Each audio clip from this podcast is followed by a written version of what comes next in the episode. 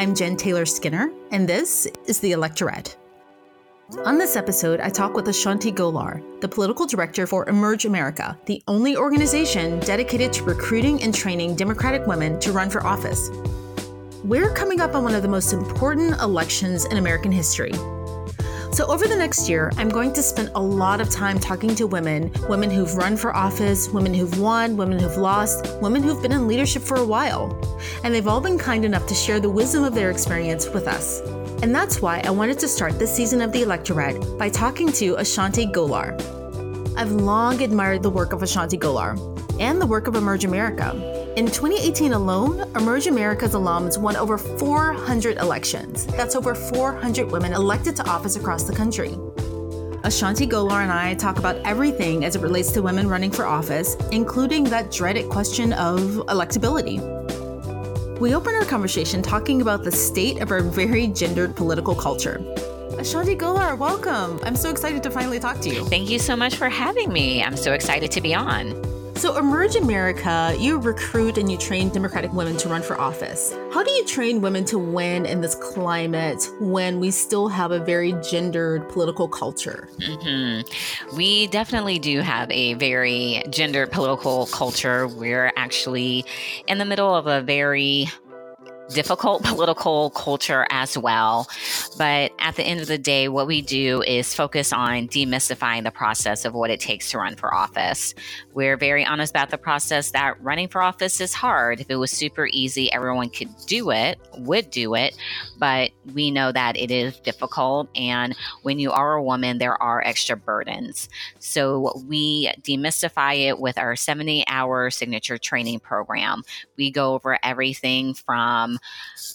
looking at your district, writing a campaign plan, hiring campaign staff, fundraising, social media, how to prep for a debate. And what makes it really extra special is that the women are in a program with other like minded women who want to run for office. So they end up leaving with a sisterhood and a kitchen cabinet that is ready to support them when they run. And we hear from so many women who have run for office before and did not win, who come and do our training program is that really was a piece that they were missing is to have that type of support. And it's what makes us very unique when it does come to the winning piece for our women is that we don't go away. We're still there for them. They are able to contact their state affiliate executive director, their state board. We provide support at the national level and we keep our women updated with all the tools, the resources, the information that they need to win something that gets lost all the time is that when women do run for office, they do win at equal rates as men. We just don't have enough women running. So that's why we still see that we are nowhere near parity. We still need more women stepping up to run for office. I guess my question is, and I've always wanted to ask this about campaigns, especially people who train women to run for office, how much of this has to do with, speaking of this gendered political culture, has to do with the staff that's surrounding women? And I'll tell you why I'm asking that. Because I've heard, I, I interviewed a few women last year when they were running during the midterms, and part of it is having a staff around a woman who understands what it's like to run as a woman. Mm-hmm. Do you know what I mean? Like, you know, they'll make suggestions like, oh, you know, if your hair were this color, mm-hmm. it would be better for your campaign, or if you were wearing a pantsuit versus a skirt. And it just feels like a lot of these women sometimes they're unfortunately surrounded by people who are used to working for men. Oh, yeah. So, one of the tips that we give our women when they are running is to make sure that you have really good campaign staff. Find those people who are used to working with a candidate like you. But I do want to take a step back because when we are talking about hair and dress, we address that in our training program. And we let our women know be authentically you. Because if you're not being authentically you, you're going to be uncomfortable and you're not going to come across great to the voters because they're going to see that there's really something off. So if you don't wear heels, don't wear heels to the debate and then you're walking up on stage and you're falling all over the place because that's going to throw you off. If you wear flats, wear your flats. And when we just think about the different demographics across the country, campaigning in Vermont, you're going to be a lot more casual than if you are campaigning in California. So you have to feel comfortable in that skin. But so many women, especially women of color, say that they have consultants who will say, you can't change your hair you're going to have to dress like this. Congresswoman Ayanna Presley has addressed this publicly about her twist, where she had campaign staff that recommended that she not wear twists because it may not come off as professional. And that just gets into us policing Black women's hair.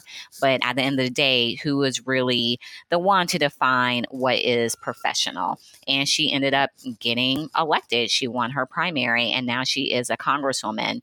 So it is important that you have that staff who is going to work with you and have you be the best you. If you are wearing your twists, are you going to pin them up? If you are wearing pumps, are you going to just wear pumps but with a lower heel? And this goes back to having the kitchen cabinet that I mentioned earlier is you have to have those people around you who you can talk to and who know you well that will offer you the support and say, no, you look great. Go out and crush that debate. Go rock your fundraiser. Be authentically you. So your campaign staff is important, but having those people around you who know you before you became the candidate, that's important as well. Yeah, you know, that's exactly who I was thinking about. I was thinking about Ayanna Presley, and, you know, her hair is just such a signature of her now. I couldn't imagine what it would have been like to have her without that signature look had she taken the advice from the people around her. So I love that she yeah, didn't do that. I love her hair. She wears Senegalese twists. I also wear Senegalese twists. So my hashtag for us is Team Senegalese Twist. But there were women in Congress too who wore braids and twists and their natural hair. I'm also thinking now about Stacey Abrams. She had to deal with the same thing. And in a recent interview, she talked about the fact that she was still going to wear her natural hair. She wasn't going to change it, but she constantly goes to her hairstylist to make sure that her hair looks the best. So that is using what works for you, but making sure that, you know, it's comfortable, it's at its nicest, it's at its finest. And women can get elected looking the way that they do. You don't have to change to fit into this mold. And even when we are talking about wearing the dress, the blazer, the skirt suit, the pumps, that's still what men expect for women politicians to look like. And we are in a day and age where people can look at Ayanna with her twist, where they can look at Alexandria Ocasio Cortez with her red lip, where they can look at Ilhan Omar with her black nail polish and say, I wear those things too. I look like a congresswoman. So we are changing the conversation in this country about what is acceptable and what is professional for women. Wow, Ilhan Omar wears black nail polish? I didn't know that yes, there's there's a photo of her wearing black nail polish on the house floor. It's fabulous. I, mean, I need to ask her what her lipstick shade. I anyway, that's not important. yeah, I do want to ask her about that. So th- so that's good. That's good to know. Um, so you said something in the beginning about the fact that women win at the same rates as men, which I didn't actually know that. And it's, it's so it's not the problem of their winning necessarily. It's a problem of getting recruiting women to run. And so I wonder what the biggest factor there is because I heard recently a stat about women running for office at much later stages in their lives, primarily because of, you know, career or familial obligations and things like that. What do you think it is? So, as women, we put this unnecessary pressure on ourselves when it comes to want to run for office. We want to make sure that everything is perfect.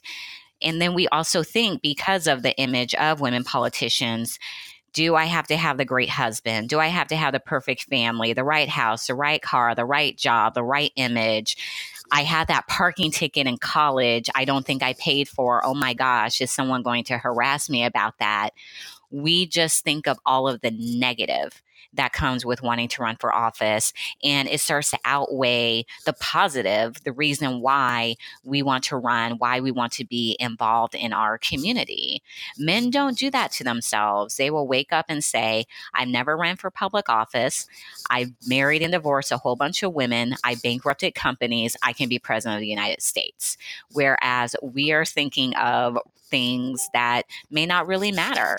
Obviously, I'm talking about men like Donald Trump so when we put that type of pressure on ourselves, it really does dissuade us from running for office.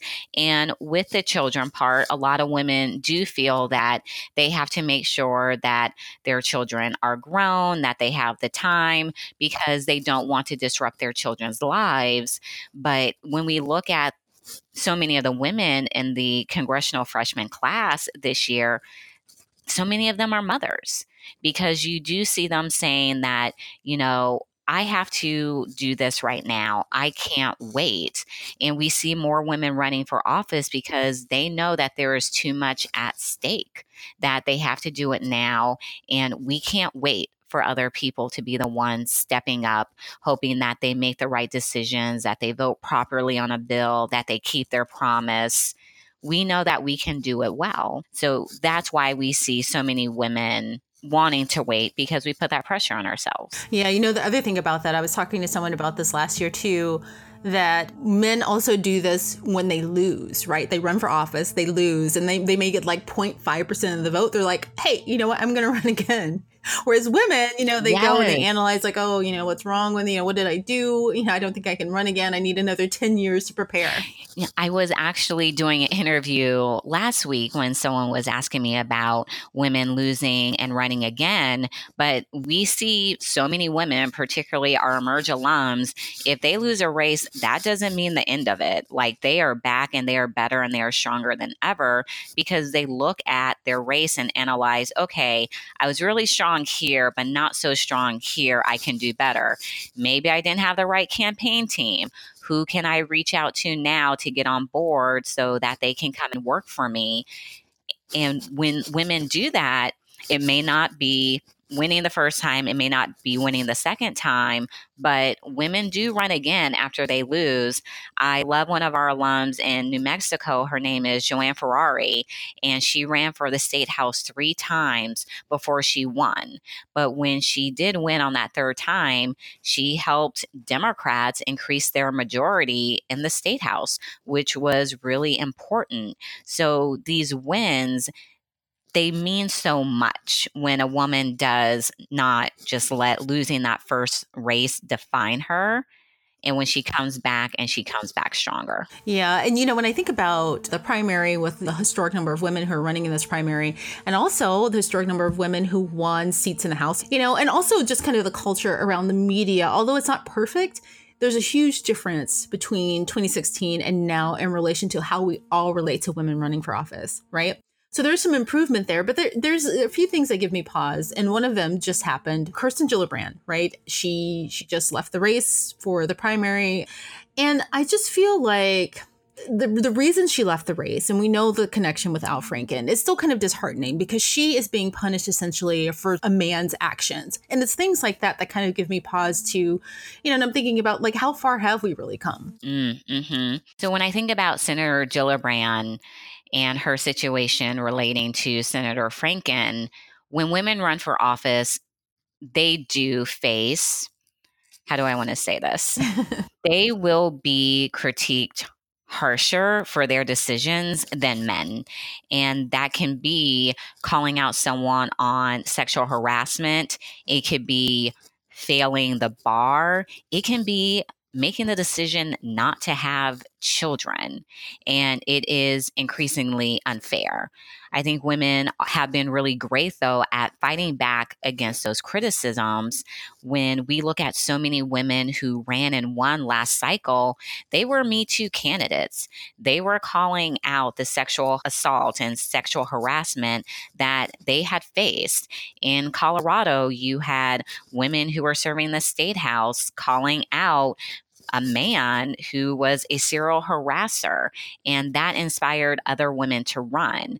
So when we do see women speaking out against these issues, like they know, they absolutely know, oh my gosh, just the media is going to assail me. Everyone who's supporting my opponents is going to assail me. But what they don't think about is how them speaking up is going to encourage other women to speak up, how is going to empower them to want to run for office.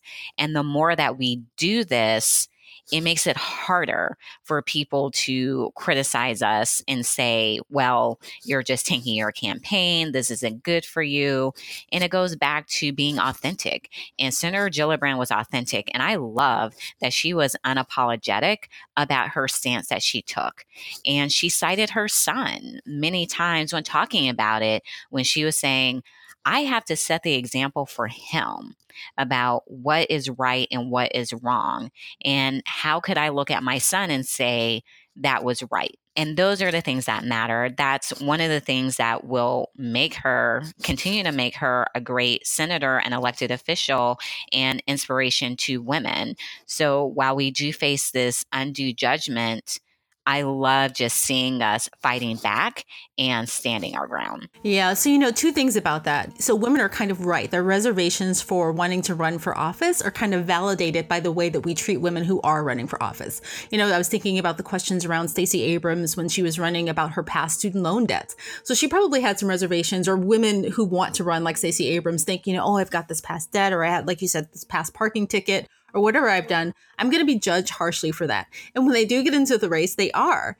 But number two, the second point is is that more women running helps change that culture. Mm-hmm. So when women push against that narrative and they run anyway, it slowly helps shift the culture so that, you know, 10 years from now, 15 years from now, we won't treat women like that. Absolutely. And speaking about Stacey Abrams, who I could talk about all day, huge, huge fan of Leader Abrams, is they did try to use her student loan debt, her tax debt against her, but all it did was make her relatable. People are like, oh, she got student loans. I got some of them too. Oh, she has to take care of her family. I have to take care of my family the fact that we saw someone who was just like us running for office, running for a statewide office, those things actually attract people. That's what makes us like them because we still live in a society where, when we're talking about electability, viability, we're talking about rich, straight white men. That is what we are talking about. And when we see the Senator Gillibrands, when we see the Stacey Abrams, we are really debunking that myth that those are the only people who are capable of representing us. Because what you're saying is that elected office is only for a certain type of person and it's not. When we want to see a reflective democracy, that means that there has to be people from all walks of life sitting at that table. And that only happens when we step up and run. And I really appreciate Leader Abrams being so honest about her text debt because I have been in rooms where women have said, Yeah, I'm working on paying off debt to get my credit score up because you have to have a certain credit score to run for office. And those are things that they think because we only see people who are very well off from a certain socioeconomic background that are the majority of the people representing us. So we feel that we have to look like them, be like them in order to represent our communities. And that's absolutely untrue.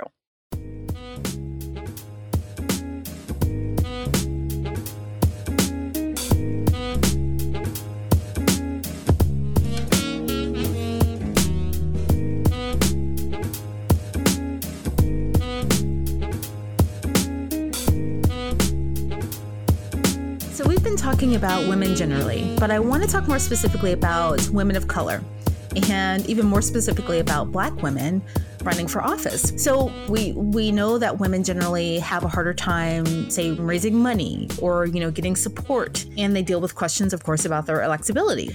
But just anecdotally, do you think that the challenges were even greater for women of color and Black women when they run for office? These specific challenges around raising money and you know getting party support. Do you think that these challenges were heightened for women of color? One hundred percent. There's barriers that you have just running as a woman, and there are additional barriers that you have running as a woman of color. And Higher Heights and the Center for American Women in Politics, they did a great report on talking about the barriers that Black women in particular face when it comes to running for office. And the biggest one is that people aren't going to see you as quote unquote viable, electable, those words again. And you have to work harder. You have to work harder to fundraise. You have to work harder to secure endorsements. You have to work harder just to get yourself invited to events. There are going to be people who will literally say to you, Well, will this community vote for someone who looks like you? And we just know that's code for will they vote for a woman of color? It's also code for do you think that people who don't look like you will vote for you? And that bothers me so much, where people think that people of color will only vote for other people of color. Because when white candidates run in districts that are majority people of color, no one ever doubts their ability to win. It's only when people of color want to run in a district that is not majority people of color do people have doubts. That's another problem with our political system. It's another problem with gatekeepers. And that leads to why so many of our offices look the way that they do.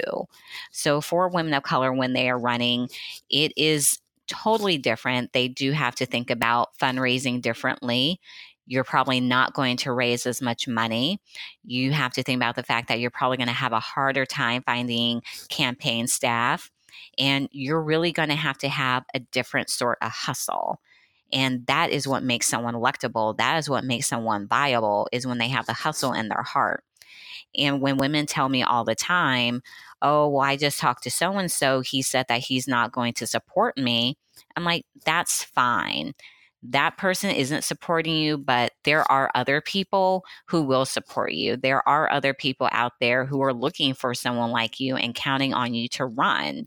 And when people say, well, this community has never voted for anyone like you, yeah, they haven't voted for anyone like you until they have voted for someone like you.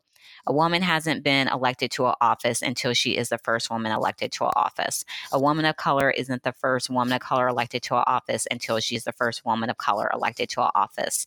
An LGBTQ woman isn't the first LGBTQ woman elected to an office until she is. There's always going to be those naysayers, there's always going to be those doubters, but women will continue to blaze trails, and we cannot let the negative thoughts, the negative images of women, women of color, prevent us from wanting to run for office. So, this is a point that I don't think is made often enough, in my opinion. Mm-hmm. And that's what makes a woman electable. And what makes a woman electable is getting out and organizing and electing her. That's what makes her electable. You know, yet that question is still often asked of women when they run for office. But I want to talk more specifically. I want to dig a bit deeper and talk about the perception of electability. Speaking in the context of the presidential race, you know, I would imagine that a portion of Biden's popularity, for instance, and I'm, I'm using Biden specifically because he's been most consistently in the lead. Biden's popularity, I think, is partly due to the perception that he's electable. And in fact, the most electable, ironically, in a race that's more diverse than any primary race we've seen in the past. I mean, this is the most historically diverse field of Democratic candidates we've ever had. And that includes, you know, having a historic number of women seeking this nomination. So so again, I don't have data on this because I don't think anyone has parsed the Democratic primary polls to tease out these numbers. Uh, but I would guess that the perception of Biden's electability is in part driven by the fact that, I mean, frankly, he's a he, right? He's not a woman. Absolutely. And Kelly Dittmar just came out with a great piece on CNN, and she has so many gems in there. But the quote that I love the most is she says, Women and people of color are used to doing more work to reach the same results as white men. And I was just like, if that isn't facts, if that isn't the truth. And it goes back to what people are comfortable with. And when they look at Senator Biden, a lot of people are comfortable with him. Like they know him. They saw what he did in the Senate, they saw what he did as vice president.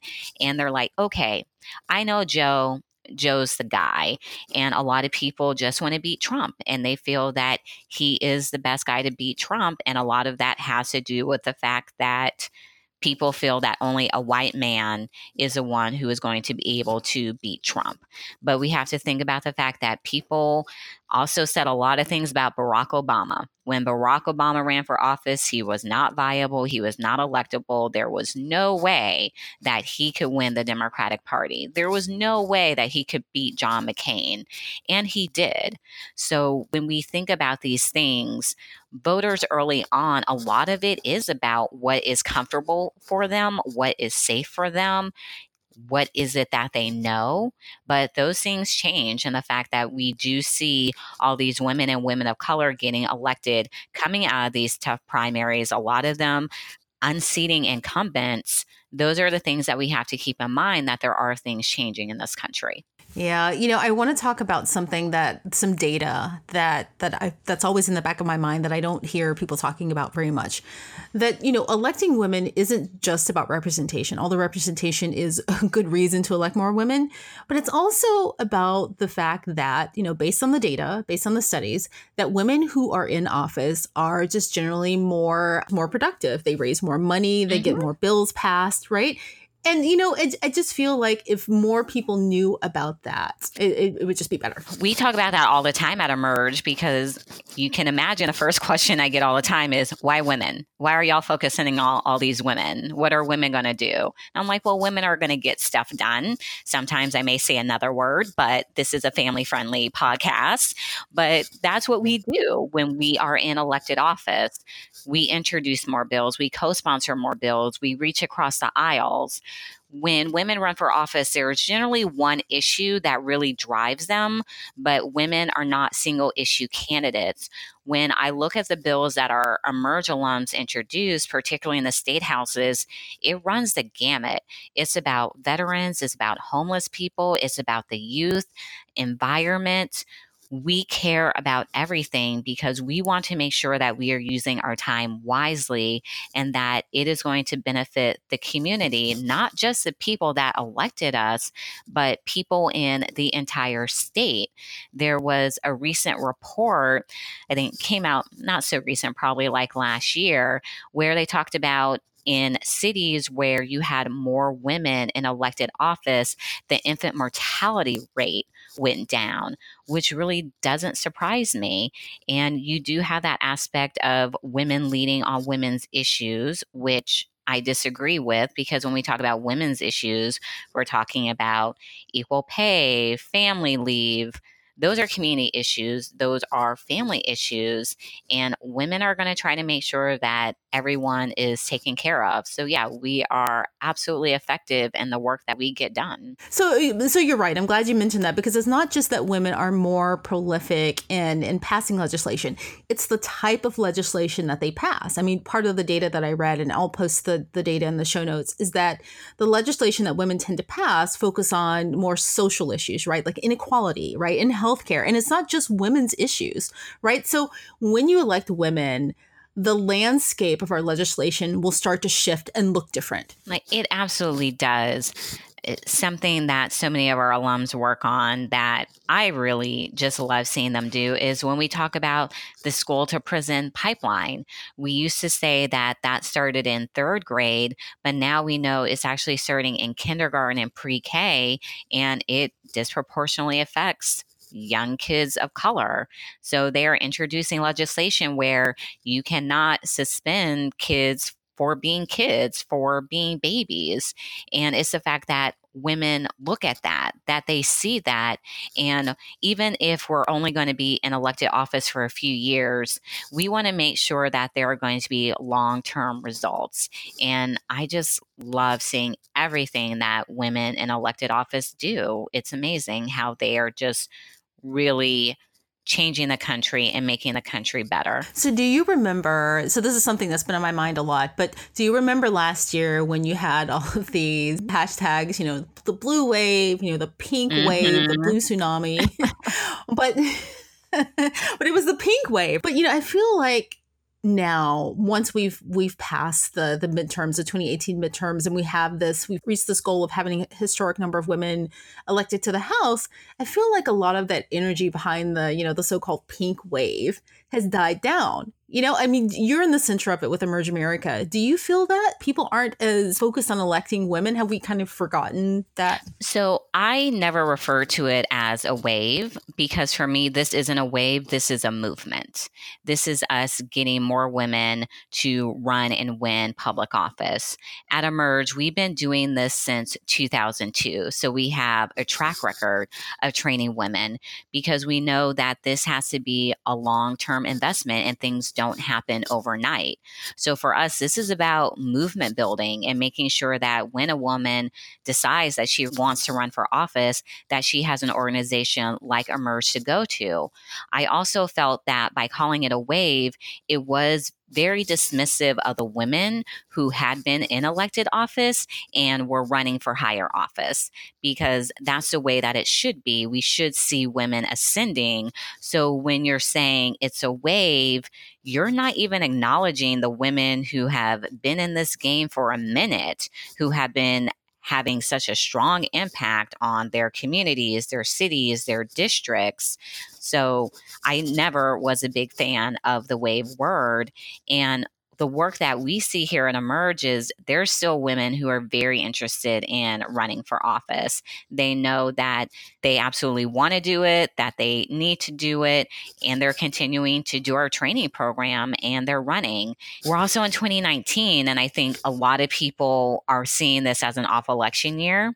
At Emerge, we don't have off election years. And I frankly don't think there are such things as off election years because elections happen every year. So we have women running in New Jersey, we have women running in Louisiana, we have women running in Virginia. So this is a constant. So this really isn't a wave. You're going to continue to see more women running for office. You're going to see women who currently are in office running for higher office. You're right. This is a movement. And hopefully it's beyond a movement, right? This is a change. This is a sea change, right? In our culture. Yeah. And I can see why people were excited because we hadn't seen anything like this since 1992 with the Year of the Woman. And, you know, it was a great media narrative to call it a wave and to say, look, it's happening again. But for those of us who wake up and do this work every day, like we know that you got to keep pounding the pavement to make the change. It doesn't happen in one cycle. Right. And the thing you said about the fact that this being an off election year, I think that's something that's really specific to Democrats because I feel like Republicans know that there aren't any off election years, right? Like they're always constantly trying to get more seats. And this is something that Democrats are just waking up to or recently waking up to. Yeah. It is something that we definitely need to be better at is reminding people that no, the elections aren't every four years. It's not just about the presidency. You have to vote for the state and local people because at the end of the day, they have the biggest impact on your life, more so than the presidency. But what you really do see too, and I want to highlight our alums in Virginia, is that they never stopped talking to their constituents when they were elected. They were educating them on everything that they were doing. And it made it so much easier when it was time to start campaigning again. I just saw a photo of one of our alums in Virginia, Hala Ayala, who is out knocking doors. And I love her hashtag that she used, which is HalaBack19. And I'm like, that is just so creative and great.